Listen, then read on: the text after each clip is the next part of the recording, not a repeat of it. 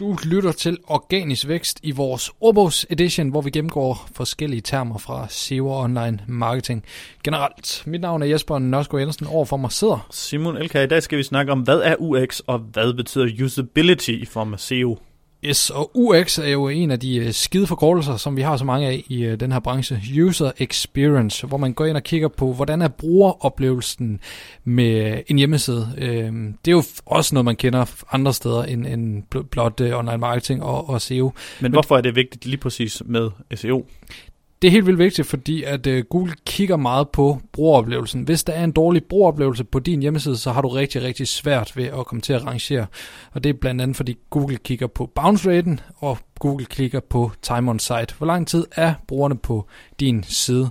Og hvis øh, din side irriterer dem ved, at der er knapper, der ikke virker, eller ved, at der kommer pop-ups hele tiden, så vil øh, rigtig, rigtig mange besøgende hoppe direkte tilbage i Google, og øh, de har altså haft en dårlig brugeroplevelse, og det går Google ind og registrerer ved at kigge på de her forskellige parametre.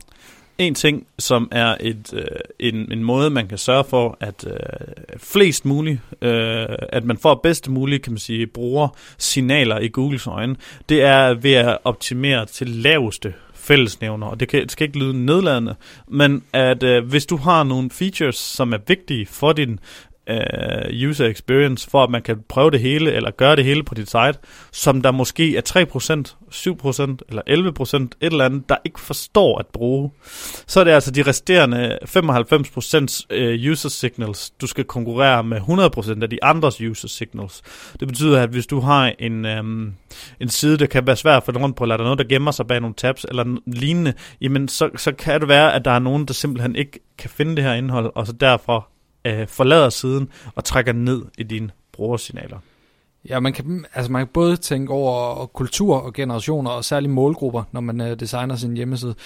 Generelt set så anbefaler vi sigt efter laveste fællesnævner, så alle kan være med, men hvis ens målgruppe er unge digitalt indfødte, så kan man måske godt tage lidt større chancer, end øh, hvis ens øh, målgruppe er seniorer, som, altså det bliver selvfølgelig lidt fordomsfuldt, men ikke er helt vant, lige så vant til at sidde foran øh, digitale enheder, som øh, os unge mennesker er. Så kommer jeg lige med i det segment. Ja.